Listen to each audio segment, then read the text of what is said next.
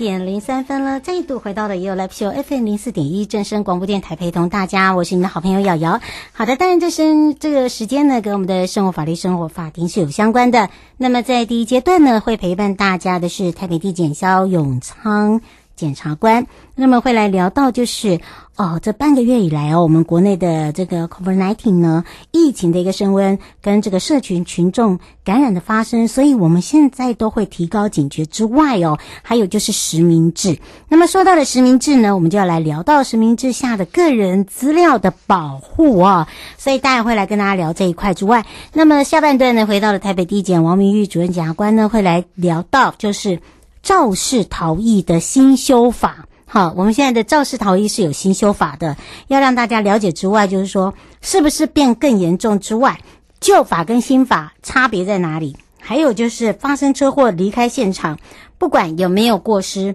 是否都会构成所谓的新法肇事逃逸罪哦。好的，待会也会来跟大家说明。我们先回到了肖永昌检察官时间了。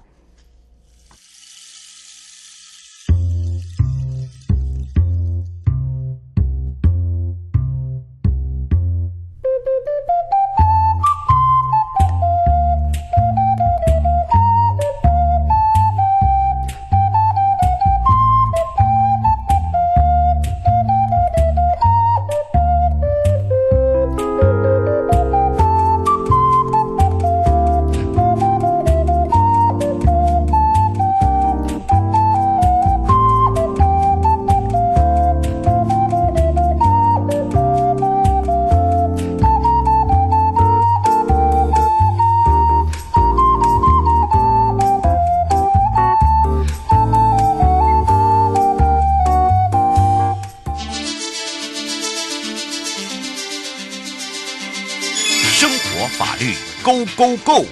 你我生活的好伙伴，我是你的好朋友哦。我是你的好朋友瑶瑶，再度回到了 You Live Show FM 零四点一正声广播电台，陪同大家。好，也预告了，我们待会回到了现场，是由肖永昌检察官陪伴大家来聊到就是实名制的部分。那么也要开放全省各地好朋友的时间哦，零二三七二九二零，有任何的问题呢，待会呢，我们的检察官呢会来帮你解决。之外呢，我们也赶快来让永昌检察官来跟大家打个招呼，哈喽。嗨，瑶瑶，各位同仁，大家好。是，当然这时候呢，我们就要赶快来请教一下永昌检察官了。其实我们刚才也一直在跟他聊到，这个半个月以来，其实我们应该是说，这一个月到两个月之间，我们的生活习惯都变了，对不对？对啊，嗯，因为现在这个。动不动就是这个呃三级封城嘛，所以就造成大家很多这个生活上的又要调整的地方。是，而且呢，不只是调整哦，还有就是呃，包含了去任何的一个点，我们要确实的告知，所以我们就会落在这个所谓的实名制。可是有很多人会说，这个实名制会不会影响到他个人的个资等等？所以我们今天的这个话题跟这个所谓的实名制是有相关的。我们是不是来请教一下贾官了？好的，对，那这个。最主要因为现在实名制的登记吼是说吼，如果要进入室内场所，像是超商、嗯卖场或者政府机关吼，都必须要这个，要不就是手写自己的姓名、行动电话。要不就是使用手机的相机功能扫描店家或者机关的 QR code 的功能，然后来完成这个登记的手续。嗯，那这样做的目的主要是要让这个疫情指挥中心能够确认大家的移动足迹，适时的提醒，就是如果有民众跟肺炎接确确诊者接触的话，这样的话就可以做自家居。自我居家管理或者是这个就医的隔离，来避免疫情的继续扩大。嗯，是那，那个。不过关于这个个人资料保护的议题的话，实际上这个最近有网友吼在网络上会开玩笑啦，因为现在大家都都是要写说，哎，这个进超商要写姓名啊，写电话。如果你没有用手机扫描的话，那就有人开玩笑说，哦，如果前面是一个帅哥或者是一个美女的话，哦，那我跟在他后面。你就可以看到他的电话，对不对？没错，就可以看到他对方的姓名跟电话。哇，以前的话，可能大家还是说，天哪，要不要上去搭讪？要不要跟他就是自我介绍？怎么开头啊？好像在变成现在都不用了，然后就感觉起来说，哎，是不是可以就是跟在他后面，然后看他到底他写的姓名，他写的电话是什么？这样的话就可以取得他的姓名跟电话了。当然了，这一种玩笑，我们会认为说，就是是网友他事实上是他开玩笑的了。好，因为这样做的话是有可能会违法而负负法律责任的哦。这边最主要好就会牵涉到这个个人资料保护法的问题。嗯，这个很多人会想说，诶，这个是他写的啊，那当然这个是也是等于是说公开的啊，这也不算秘密啊，因为这是实名制啊。那这怎么可以算说我有违法呢？就来请教喽。嗯，没错，就是其实这样的议题会被提出来，就主要是说吼，其实现在大家如果不再注意的话。像是便利商店吼，他们在这个要求民众写的话，他事实上他那个登记本头是会放在这个公开，就是一进店门的地方，对，大家事实上都可以看到自己写的资料跟看到前面的人写的资料，嗯，那就有民众会觉得会说，哎，这个既然大家都能够看到的话，难道我这样子就是这个呃，你都已经写了，那我就看，然后或者是我记下来，这样也不行吗？这样的话可能是不太行的，为什么呢？因为个人的姓名或或者是个人的电话哈，都是可以用来这个直接或者是间接识别，然后这是哪一个人的身份，好，它是属上是属于哈这个个人资料保护法所称的个人资料。那如果这个个人资料哈要进行收集的话，要收集别人的个人资料的话，这不是每一个人大家都可以收集的哦。好，这时候这时候按照这个个人资料保护法第十九条的规定，哦，必须要有特定的目的，嗯，而且必须要符合下面这些情形，像什么呢？第一个是法律有明文的规定，嗯，第二个好是跟当事人有签约，好，并且有采取适当的安全的措施，好，并这个地方比较常见，像是你跟银行签，就是签约说，哎，要开账户啊，开信用卡之类的，是。那第三个就是当事人自行公开或其他合法公开的个人资料。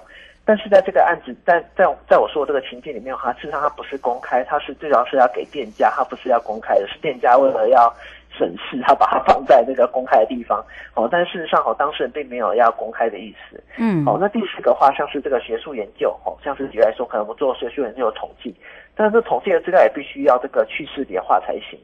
最后，在第五点吼是这个经过当事人同意，那第六个是增进公共利益所必要，嗯，第七个吼是个人资料是取自于一般可得的来源，吼。是，那只是吼这个当事人如果对于资料的禁止处理或者利用有更值得保护的利益的时候，是时候是就是不在此限的。最后哈就是这个对当事人的权益没有侵害，只有在符合这样的条件之下后，才可以这个对别人的这个个人资料做合法的收集跟处理。嗯，是吴小姐想请教一下哦。她说现在有一些哦，这个诊所也有类似这样实名制，但是填完实名制又要扫 QR code，这是不是一这个是不是有太多此一举？她现在写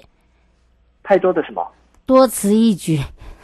啊？因为你说又要实名制又要 QR code 吗？对，他说又写又要又要扫，我不太清楚这位、嗯、这位民众他遇到的状况怎么样。但一般来说，哈、哦，这个现在的话，原上是呃。像你如果去这个便利商店好了吼，或者是卖场，大部分的话就是，如果你有扫 QR code 的话，他们通常都不会说你这样在填实名制。好，换句话说，他们他们不再去验证你的身份。如果你有用那个集管家的 LINE 的话，因为他们会从你的手机发一个免费的简讯，好出去，所以说它事实上它已经能够达到一个身份验证的功能。好，事实上是不需要再做这个额外的这个实名制的登记的这个部分。所以说，这是我不太清楚说，就是这位民众他遇到的这个诊所状况，因为我觉得比较特别啊，因为我自己本身是没有遇到这样的状况。对，我就是第一次听到。通常是你如果写本子，基本上你就没有去扫所谓的手机，就通常写本子可能你就是懒惰啦，不然就是忘了带手机，就这么简单。好，所以我觉得这个是最实在。然后或者是比较长辈长者，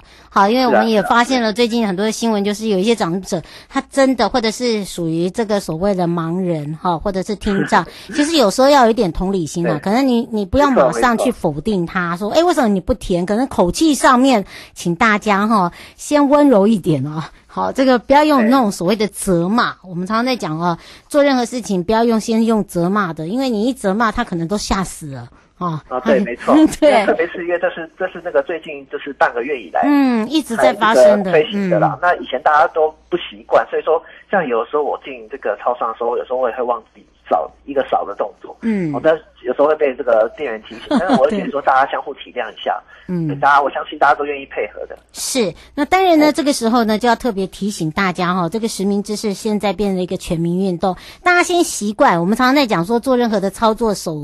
呃，操作的。一些这个手法啦，啊，或者是手势，甚至一些这个所谓的啊，这个生活形态的改变啊，其实你就会慢慢觉得它一定有它的这个道理哦。啊，吴先生想请教一下，就是说这个所谓的您说的实名制，会不会到时候被这个诈骗集团拿去用？那如果说真的被拿去用的话，会有没有法律责任？哦，对，那因为其实。我们现在讲实名制，事实上有分两种了。嗯，一种像是如果是用这个政府的 Line 的这个所谓的这个集管家的去扫的话，因为它的简讯是直接发送给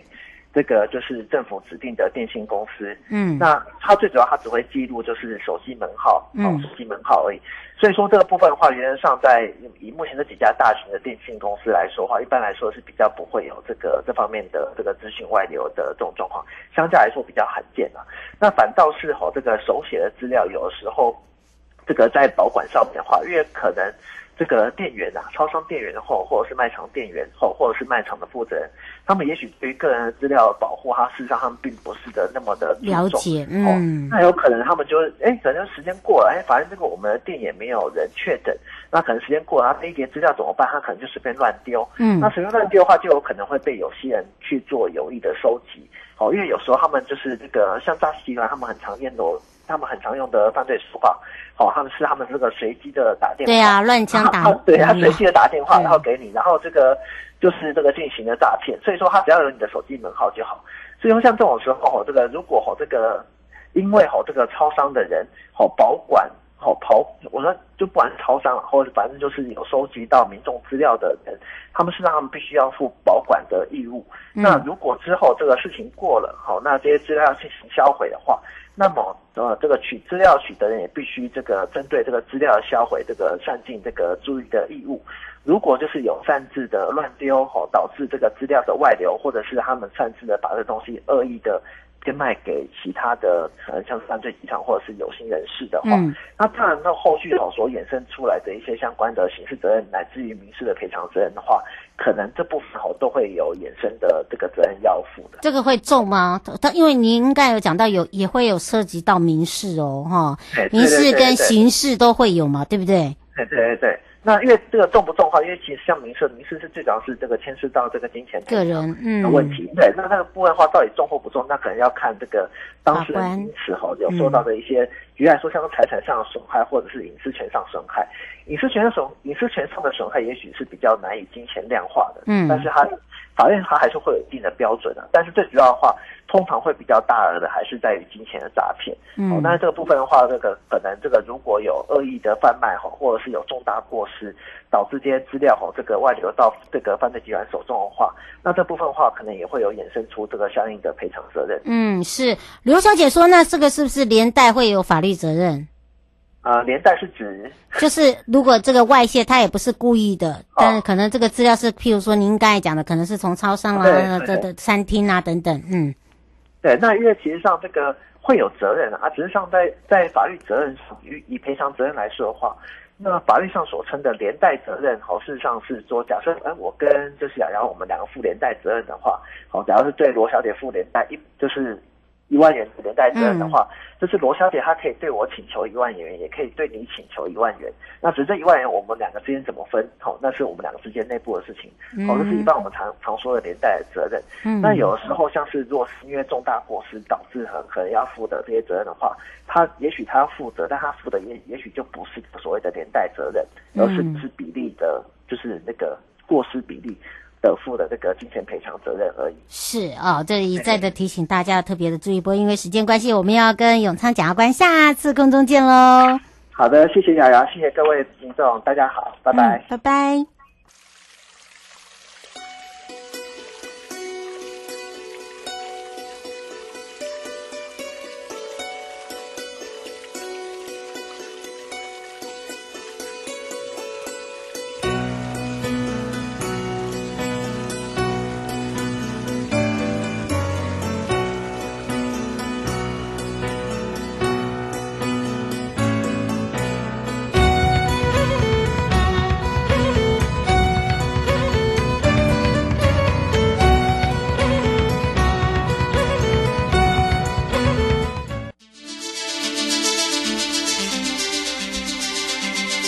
生活法律 Go Go Go！你我生活的好伙伴，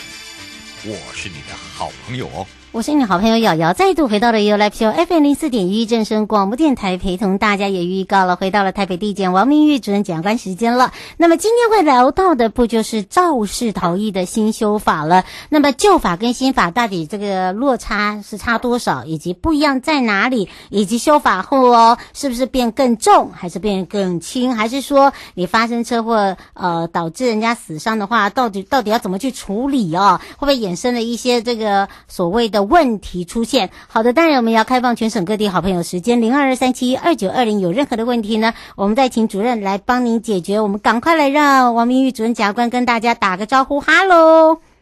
Hello，各位听众朋友，大家好。是，今天我们要来聊到的就是那个肇事逃逸啊。说到肇事逃逸哦，这是大家哦最恨得痒痒痒的。但是哦，我们现在也有一些这个修法的部分，新法跟旧法的部分，也要让大家更清楚、更明白。所以我们来请教一下主任，今天怎么会聊到这个话题？哦，最近刚好那个我们刑法做了修正，嗯，就是如果各位听众朋友大家如果有印象的话，这个案。这个肇事逃逸的呃部分，其实我们之前在一一月份那时候电台有大概讲过一次。是，那那时候其实是因为呃配合大法官会议解释、哦，跟大家讲。那这一次就是因为呃就是整个修法，把法律修一修之后，那想说呃新法的部分就跟大家顺便介绍一下这样子。是，所以我们接下来聊到了，其实说到了这个修法修法哦，呃这个是在立法院，其实在五月二十一号就有一个三读通过了，对不对？对对对，嗯，那么事实上的这个详细的情形呢，我们就要来请教一下主任了。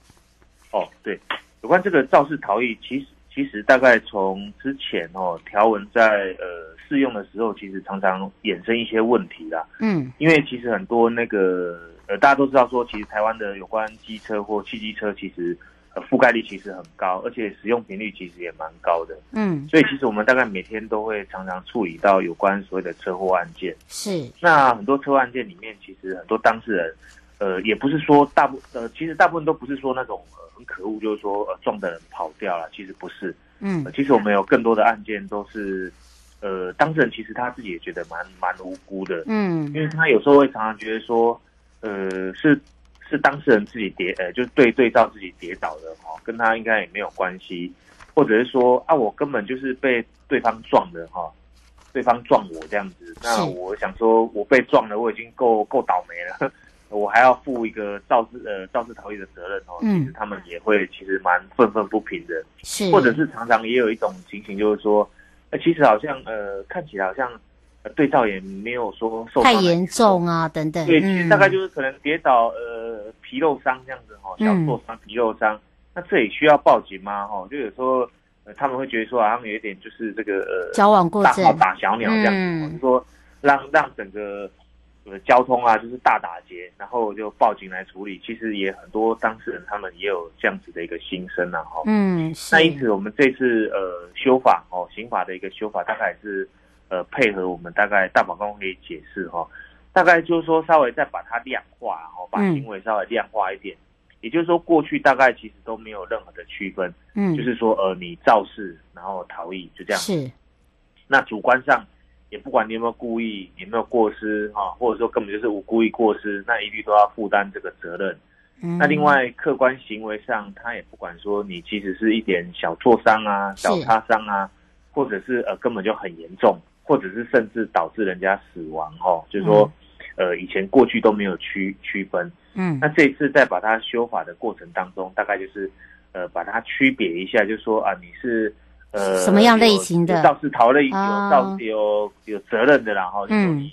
到底有没有一个责任呢？如果说你有责任，那当然就进入到呃第二层的思考模式，就是说，如果是受伤，嗯，或者是重伤，或者甚至死亡。然后我们刑度就稍微把它呃区别一下，嗯是。那另外还有一个就是，比如说你完全没有过失责任，嗯，比如说常常我们很多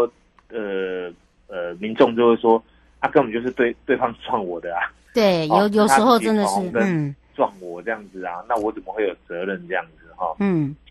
那这一次的修法，呃，他可能还是认为就是说。呃，只要有发生这个车祸啊，或者说有有有关这个有人受伤或死亡这样子哈，那原则你还是要呃负担一个，就是可能你要报警或叫救护车啦哈，避免损伤。那只是说，如果说你你真的是没有责任的话，嗯，那这个会有一个减轻或免除其刑的一个规定，也就是说，不管有没有过失责任，那原则大概就是要呃留下来处理第一现场。嗯，是，呃，王先生想要请教一下哦，就是说他呃也碰过这样的一个车祸案件，他想知道就是说过失致死跟无过失致死哦，呃，它的差异别就是说那个刑责上有没有差很多？那么他想请教一下，就是说您刚才讲的这个部分，如果以这个旧法跟新法，它的落差最大在哪里？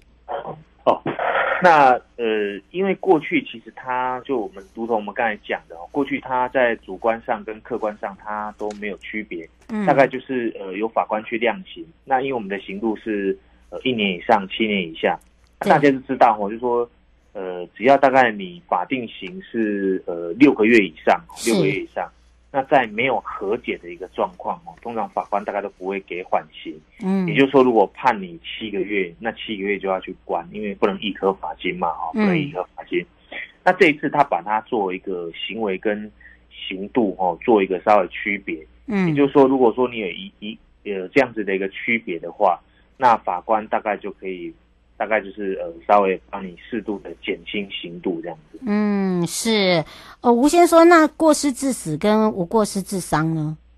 你刚才还没有讲。呃、嗯。呃，就是我们在呃刑法的量刑上，它都有一个呃一个一个范围啦，哈，一个范围。那你刚才讲说，如果像说过失致死，一般我们现在可能就是啊，比如说我们现在是两年以下，嗯，那两年以下可能你可以量三个月啊，也可以量两年啊，也可以量一年。嗯，那有时候法官他会根据这个刑度啦，嗯，就说根据这个刑度来看，那当然就是说，如果涉及到就是说涉呃认为是无过失的话，哈，无过失，嗯，那无过失的话，当然就是说无过失，那过失伤过失伤害这一块，原则大概就不用负责，嗯，不用负责。但是如果说就肇事逃逸这一块，依照现行的规定，可能还是要负责，只是说在量刑上，可能法官会。呃，稍微适度再酌减这样子。嗯，是丁先生想要请教一个问题哦。他说现在酒驾那么多，很多都是酒驾肇事逃逸的，那这个有没有最加重？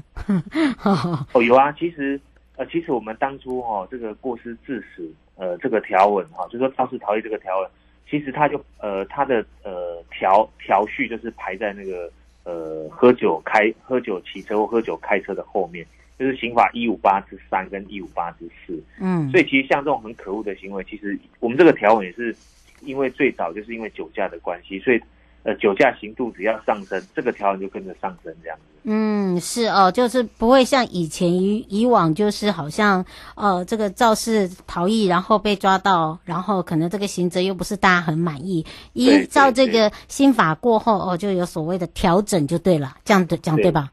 对对对，嗯，是，所以我们在发生车祸的时候，如果真的导致人家受伤了，甚至死亡的话，哦，其实有一些处理的方法哦。我们因为这个修法过后，还是有一些要这个请大家特别注意的地方，来请教一下主任。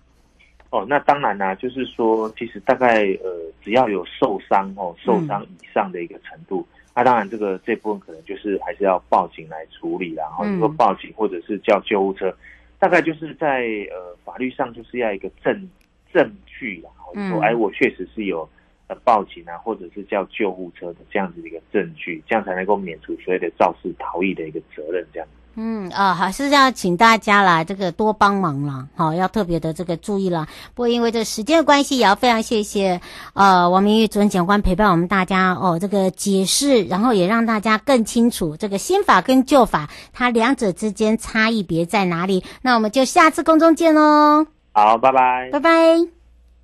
各位亲爱的朋友，离开的时候别忘了您随身携带的物品。台湾台北地方法院检察署。关心您。